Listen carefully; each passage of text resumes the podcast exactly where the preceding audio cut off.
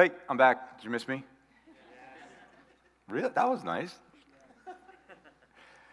Um, so uh, last spring, I, I kind of was getting this, you know, impression, this feeling from God that He was calling us as a community and as individuals um, to step further out and to, to carry Him and His love and His message of, of hope and peace and joy out further into the world around us. Uh, but before we could do that, we needed to sink our roots deeper into, into who He is and, and how He acts and, and what He does.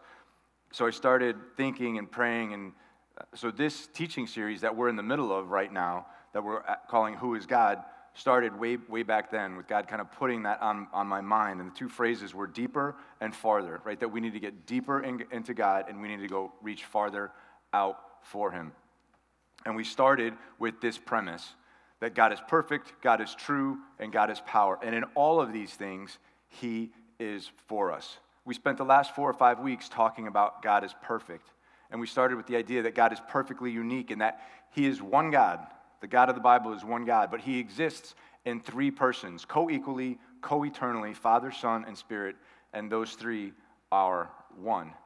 And then we moved on and we talked about how He's perfectly perfect and He has these attributes that are His and His alone that He is eternal, that He is the uncaused cause, that He is unchangeable, that He is sovereign, He's controlled, He has control over everything. Those, those attributes that are His and His alone.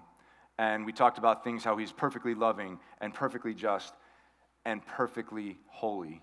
And because He's perfectly holy, we should respond to Him with worship, and that should push us further out into the world with His, with his message and, and with His love. And we transition now into this idea of God is true. The, uh, the New Testament author John captured this thought that Jesus shared about himself. Jesus said, I am the way, the truth, and the life. And in any, if we're going to figure out who God is and this aspect of God as being true, that road only goes through Jesus. We have to figure out what, what, that, what that means. So, as we, um, as we think about Jesus, we think about man and God coming together. And the, the word for that is incarnation. Throughout this series, we've been using a lot of words that we don't use in everyday language. Words like sovereignty and trinity and immutability. And now we add this word incarnation. Right? It would be really easy to sit back and think that these are words reserved for you know, there's just like ivory tower mumbo jumbo, and only for guys in you know sweaters with patches on their elbows, and you know they go by their initials like R.C. Sproul and A.W. Tozer and J.I. Packer. Which, just by the way, I will never be a great theologian because I only have one initial. I don't have a middle initial, so um, I'm not bitter about that. But I, I digress. Um, but these, it is absolutely necessary that we ground ourselves in these ideas of who God is, and especially this idea of incarnation, because it is what Christianity is, is based upon. And as we think about going out into the world, we think about where we live. We think about being in Fairfield County, a place where people have everything and yet lack the peace with God, the peace of God. And we have the opportunity to carry that with us as we go. And that's what this idea of incarnation is all about, is that we would go to those are, who are in need and that we would bring the peace of God with us as we, as we go. So, this idea of, of peace with that, that comes with following Christ, um, we get this idea as we enter into the Christmas season. A term we hear for Jesus more this time of year than we do other years is Prince of Peace. And that term comes from an ancient prophecy, which is in the, um, the book of the Bible called Isaiah. Isaiah was one of God's chosen men to deliver his message to the people of Israel. And Isaiah had this really um, interesting job because he had a message of judgment, which was really scary and intense, but he also came with this message of hope.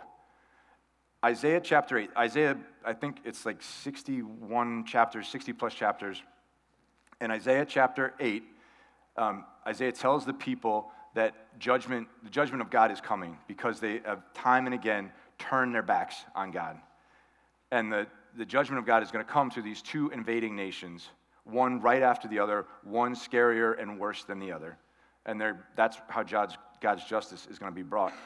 Right after chapter 8 and chapter 9, we see these famous verses that bring this message of hope. And I'm going to read them for us. This is Isaiah chapter 9, if you're following along, verses 6 and 7.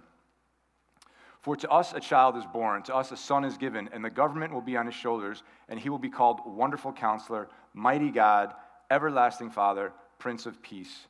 Of the greatness of his government and peace there will be no end. He will reign on David's throne and over his kingdom, and establishing and upholding it with justice and righteousness from that time on and forever. The zeal of the Lord Almighty will accomplish this.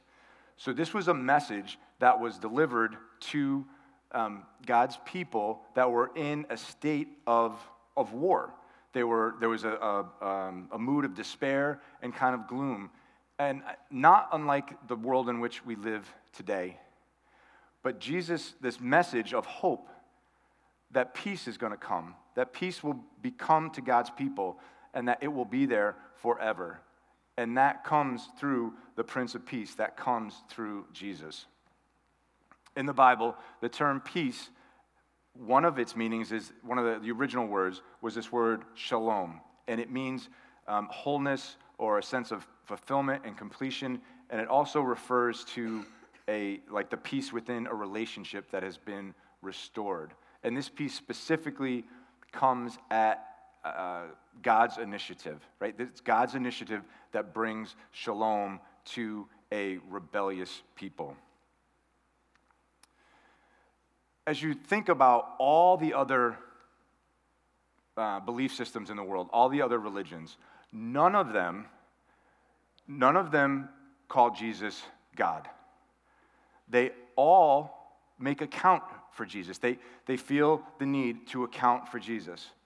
Um, Mormon, Jehovah's Witness, Hindus, Buddhists, they all think Jesus is um, anything from a prophet to a wise teacher to a, you know, a, fully, a fully evolved human, um, a, even a God, but not the God.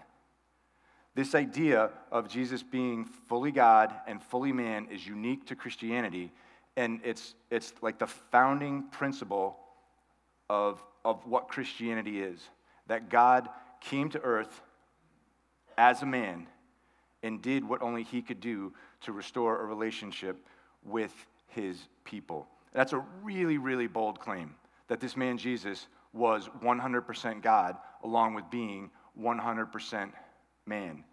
And we need to be really sure if we're going to, um, if our true peace is found in Jesus, we need to be 100% certain that this, um, that this claim that Jesus is fully God and fully man is trustworthy. So I wanna, I'm going to kind of break it down. I'm going to spend a little bit more time on the fully God part because thinking of a man as fully God can be, be a little hard to get our brains around and um, touch a little bit on the fully man. And then next week, uh, we're going to talk more about Jesus being fully man and what that, what that means for us.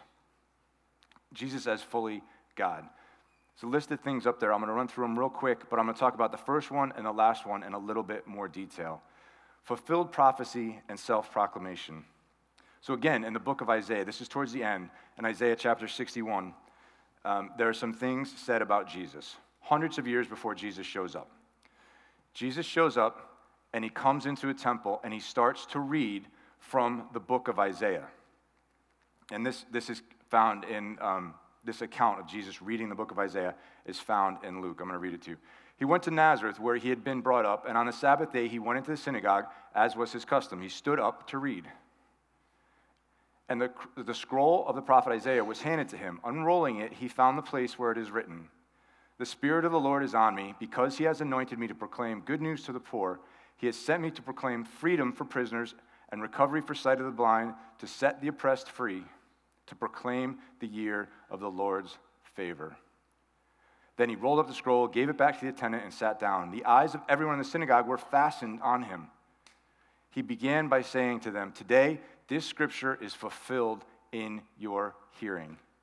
This is a really big deal. Jesus stood up in the temple and he said, That prophecy that was made hundreds of years ago, you're looking at him. Not only is it a fulfilled prophecy, but Jesus is claiming to be God.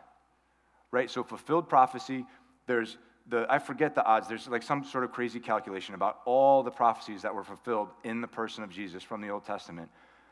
That coupled with the fact that Jesus is telling us that, yes, I, I'm God, you're looking at the fulfillment of that prophecy. Other reasons we can be confident that Jesus is 100% God. He shared some of those attributes that I talked about that only God could have. For example, um, Jesus is out on a boat with his, with his buddies. They're fishing, and he's taking a nap, right? They're on a trip. Storm kicks up. He stands up, right? Jesus is true peace. He stands up and he says to the winds and the waves, He says, Peace, be still. And the winds and the wave stopped. He has control over nature and over creation. Only the Creator can have control over creation. He received worship. One of the very first things we read in the Christmas story is right, the Magi came and worshiped Jesus. The shepherds came and worshiped Jesus. As he grew older, he did not turn away people worshiping him. Any, a, a good Jew at that point, if someone tried to worship them, they would say, No, no, no, that's blasphemy. You can't do that. But Jesus received worship. It actually got him in trouble. But he received the worship of people because he was indeed God. He lived a sinless life.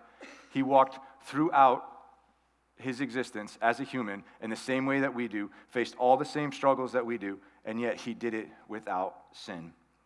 And the last one that I want to point out is that the just what the New Testament authors, the people who walked with Jesus, who actually walked with him, these are the most re- reliable accounts that we have of Jesus' life, the New Testament authors um, in the book of John, right? One of Jesus' closest friends and his, his biographer. And the Word became flesh and dwelt among us, and we have seen his glory. Referencing Jesus, Jesus is the Word. Jesus existed before time with God, and he is the glory of God. He is God. Chapter 1 of Colossians, he is the image of the invisible God. If we want to know what God looks like, we look at Jesus because he is God first chapter of Hebrews. He is the radiance of the glory of God and his exact in the exact imprint of his nature. Jesus is 100% God.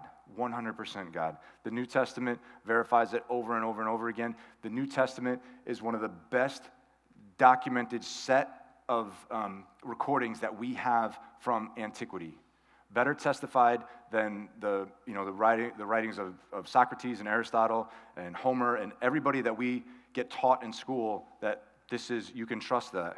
The New Testament has more document evidence than, than any of those recordings. Jesus is fully God. Jesus is fully man. History tells us, the New Testament tells us that Jesus, he, um, he was born he grew. He physically grew. He was a baby and he grew into a man. He ate, he slept, he bled, and he died. Physicality, physically. He, um, Jesus interacted with people on an emotional level. Jesus loved. Jesus was encouraged by his followers. Jesus had a sense of humor. Jesus was betrayed. Jesus was abandoned. He was emotionally 100% man. Jesus had an earthly mother and an earthly father. He had siblings, he had friends, he had enemies. Relationally, Jesus was 100% man. Physically, emotionally, relationally, Jesus was 100% man. 100% God, 100% man. Right? You guys are going to hear that in your sleep tonight. 100% God, 100% man. That's the idea of the incarnation. That God would take that form, right? This idea of incarnation, that God would take that form and come to earth. What that means is that on the cross, the God of the universe died on that cross. He is the only one who could atone for the sins of all humanity. The only one. Because a sin against an infinite being is an infinite sin.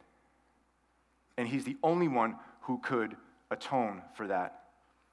He's the only one as 100% man who could sit at the Father's right hand right now and mediate for each one of us because he walked, he walked in our shoes. 100% God, 100% man. The physics of it, I don't, I don't understand. But what, what we, there's a couple things we need to be really clear about, though, is that it, they don't, um, Jesus doesn't kind of go back and forth between God and being man, and they don't kind of blend. He is always 100% God and 100% man. I wanted to share with you a couple verses from the book of Philippians that um, might help us understand this a little bit.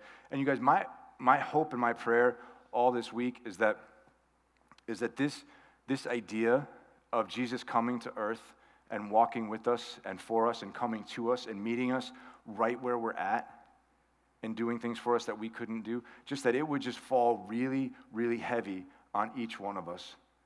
And if the things of God are new to you, that maybe this would be something that would grab hold of you and be like, oh my goodness, I need to pay attention to this. And if you've been walking with Jesus for a while, that this would stir in your heart and it would, um, it would just compel you to move further along with, with Jesus. So, in the book of Philippians, the author Paul is writing to encourage uh, these new believers in Jesus how they should act. And he's, he's holding up Jesus as their role model. And he's portraying the humility of Jesus and why that is worthy of example. Within that, we get an explanation of this idea of what happened in the, um, in the incarnation. In your relationships with one another, well, excuse me, in your relationships with one another, have the same mindset as Christ Jesus who, being in very nature God, did not consider equality with God something to be used to his own advantage. Rather, he made himself nothing by taking the very nature of a servant, being made in human likeness. And being found in appearance as a man, he humbled himself by becoming obedient to death, even death on a cross. I'm going to go back one slide for a second. He made himself nothing. Um, and some of you read a Bible translation called ESV. Uh, we have these things called translations of the Bible. Some of them are, they're like word, word for word translations from the original languages, and they tend to be a little bit harder to understand, and the grammar is really screwy. Um, and then there's like this continuum that the Bible that we teach from that you see up on the screen is called the New International Version. And that's kind of, it's um, more thought for thought. So they take the original language, a group of people, and they put it into modern day English so we can understand the idea that was trying to be communicated. Halfway between that word for word and the NIV where we use is something called the ESV, the English Standard Version. All that just to explain, I'm going to talk from a different version for a second. ESV says he emptied himself. Jesus made himself nothing in the NIV. ESV says he emptied himself. What, did, what, what does that mean? He emptied himself, he made himself nothing. Does that mean that Jesus emptied himself of his deity? That he, when he walked the earth as a man, he was no longer God? Absolutely not.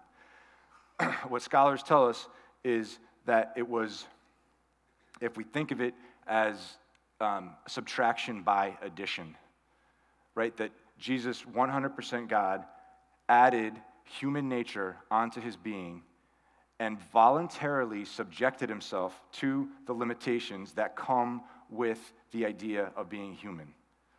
Right? He needed to sleep, he needed to eat.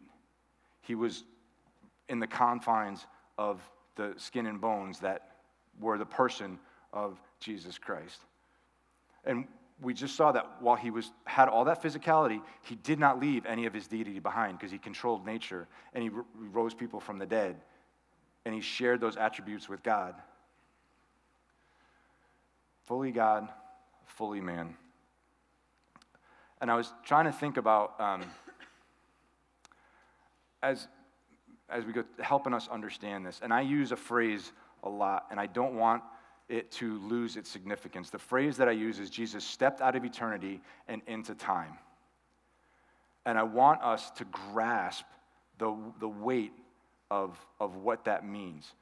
That what Jesus did when he left the when he left heaven behind and came to earth.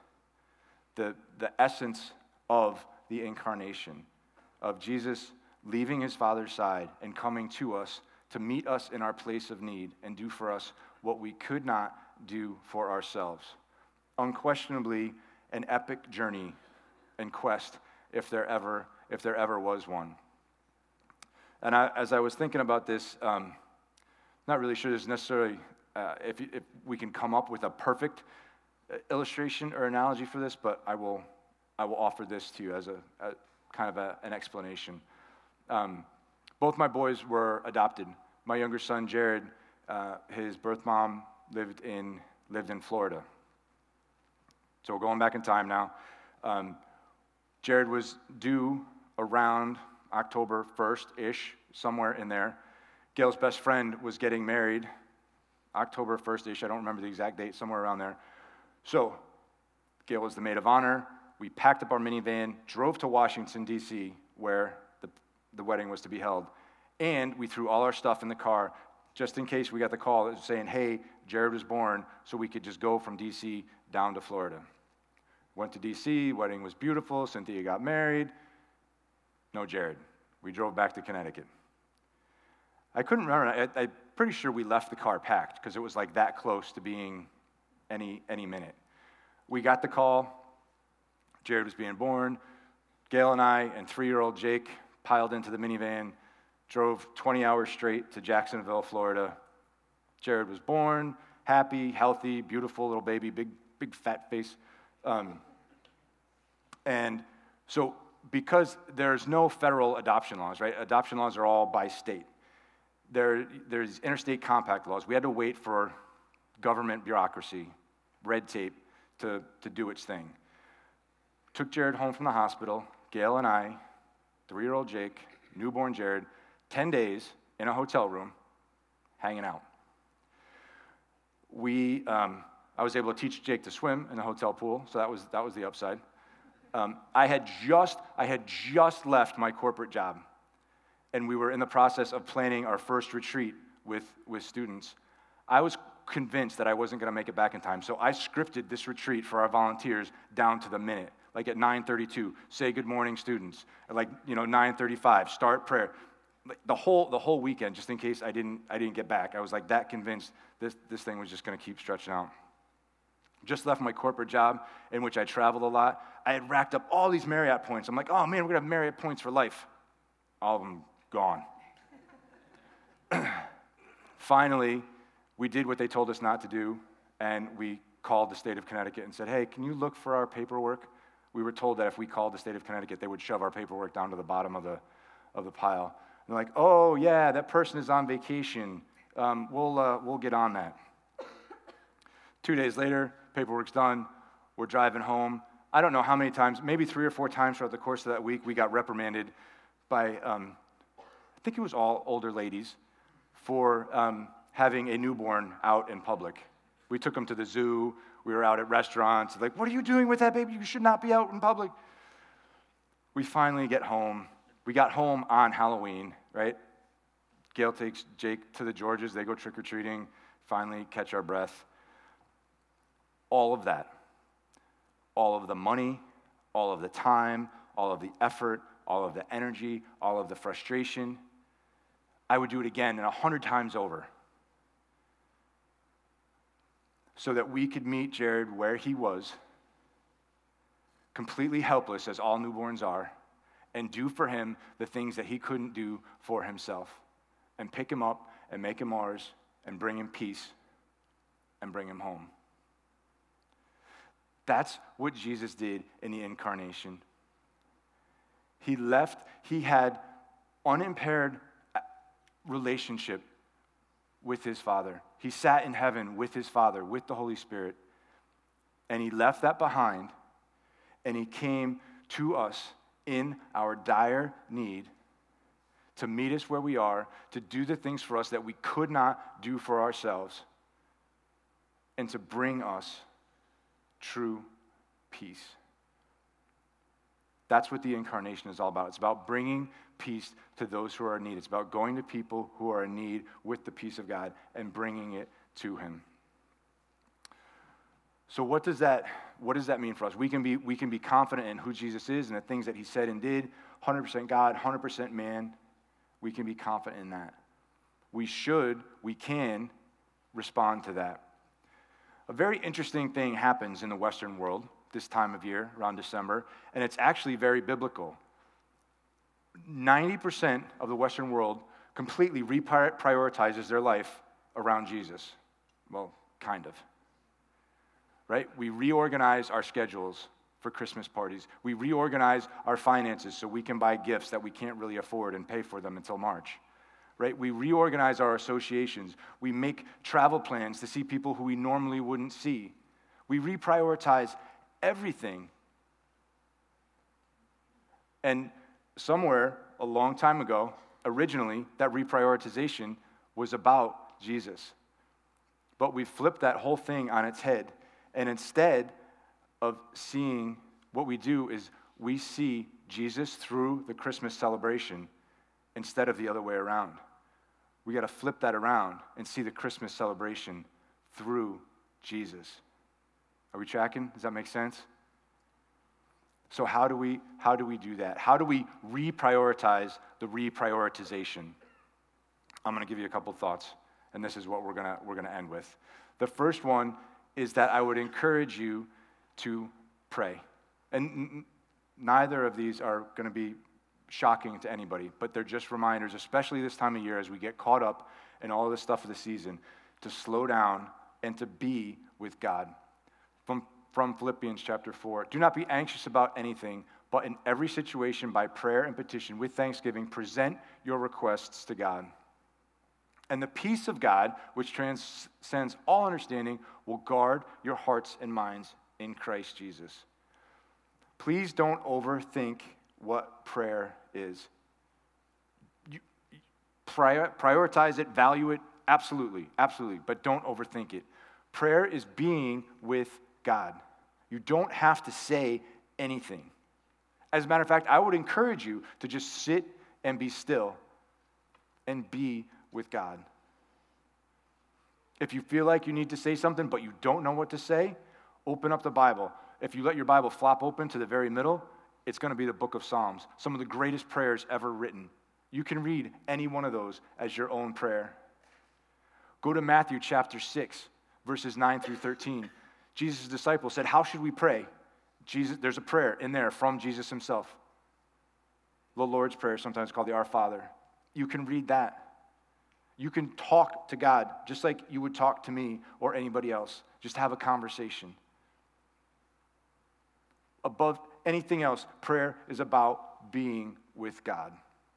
And when we're with God, even in, when the, the world around us is going nuts, we'll have a peace that passes understanding. The peace of God is the only thing, the only thing that can do that. The next thing I would suggest to you is that you open up your Bibles and you read them. If only you had paid attention to my commands, your peace would have been like a river, your well being like the waves of the sea. God's peace flows through his commands. His commands are not burdensome, they're not meant to weigh us down, they're not meant to put an end to our fun. God's commands are meant for Him, for His glory, and for our good. The Bible speaks to money, it speaks to sex, it speaks to relationship, it speaks to time management. All of it is found within God's Word. And if we take the time to read it and apply it, peace like a river well being, restored relationship. You guys, it, we, we can make this so difficult. It doesn't, it, doesn't have to be, it doesn't have to be difficult. As a community, we've decided we're going to devote December to keeping our eyes fixed on Jesus, to looking up and keeping our eyes fixed on Him. And we're going to do that by gathering together, committing to be here every Sunday throughout December. One of the other things that we're doing that started this morning, and it's not too late, is this idea of the, um, the Christmas devotional. There was a slide in there that somehow got moved around. Virginia, can you find that slide for me? It's three panes of blue. Um, there's a Bible app on your phones called YouVersion, and they provide devotionals. It's a, it's a thought there's an author who provides some thoughts for the day, and then some scriptures and a prayer. Right? What did we just say brings peace? Prayer and Bible study. And we're doing this together. That's another thing that can bring peace is being with your brothers and sisters. So if you text the word Devo, D E V O, D E V O, to that phone number that's up on the screen, you will get a link. And once you get that link, you click on it, and that's the devotional. A bunch of people already started doing it this morning. Today is day one. I would encourage you, if nothing else, to spend, it goes every day from now through Christmas.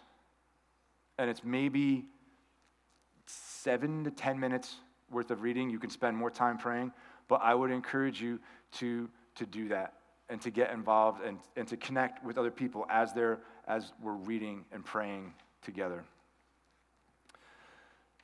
So, that slide that was up there a couple, couple minutes ago, this idea of obedience leads to peace. Right? When the Bible says, pray when you're stressed, and the peace of God that passes understanding will be with you. If you follow my commands, you have peace like a river, and you'll have well being. Obedience leads to peace. God's commands are not burdensome. So I'm going to ask the, the band to come back up here, and we're going to um, we're going to celebrate communion together here in a minute. And I want to I want to draw your attention to this idea of the incarnation as we celebrate communion.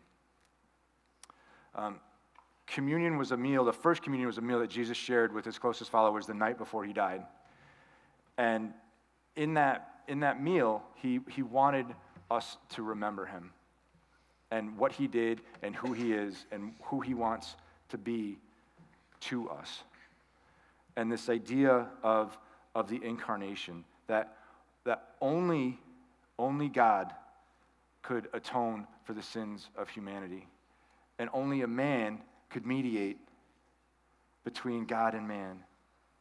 If Jesus were not fully God, he could not atone for the sins of humanity. Okay? If Jesus were not fully man, he could not mediate for us. If Jesus were not fully God, he could not beat death. If he were not fully man, he could not experience death. If Jesus did not step out of eternity and into time, he could not have experienced the pain and the angst and the struggle that sometimes goes along with life as a human. And if he did not come from heaven, he could not bring the peace of heaven to us and offer it to us. Jesus is 100% God, 100% man. And because he is, he brings us, he offers us true peace. So as we celebrate communion this morning, I would, um, I would draw your attention to Jesus as fully God and fully man and how those things work together to offer us a peace that passes understanding, a peace that we cannot grasp on our own. And if you have never, um, maybe God is stirring in you for the first time, and that idea of a peace, that idea of, I've been, I feel like I've been missing something, and that peace is what I long for. Maybe this is your opportunity to say, Jesus, please, I want that peace. And it's really, really simple. You just say, Jesus, I'm, I'm sorry for the things that I've done that have hurt you and hurt other people. Please come into my life and lead me. And I commit as best I can to living for you for the rest of my days. That opens the door. That's peace with God. That opens the door for the peace of God that we could experience even in the midst of the chaos of the Christmas season. So the band's going to play, the ushers are going to come forward, and they're going to hand you a small piece of gluten free bread and a small cup of grape juice. And I would just ask that you hold on to those and spend some time asking God to reveal himself to you as the only one who is 100% God and 100% man and offers true peace. Hold on to him until this song is over. I'll come back up and we'll take those together. Lord Jesus, we thank you um, that you have done the things that we couldn't do for ourselves, that you met us right where we're at, and that you don't leave us there. Father God, I pray for each person here this morning, whatever it might be, God, if it's um, maybe there are folks here this morning who have never known your peace.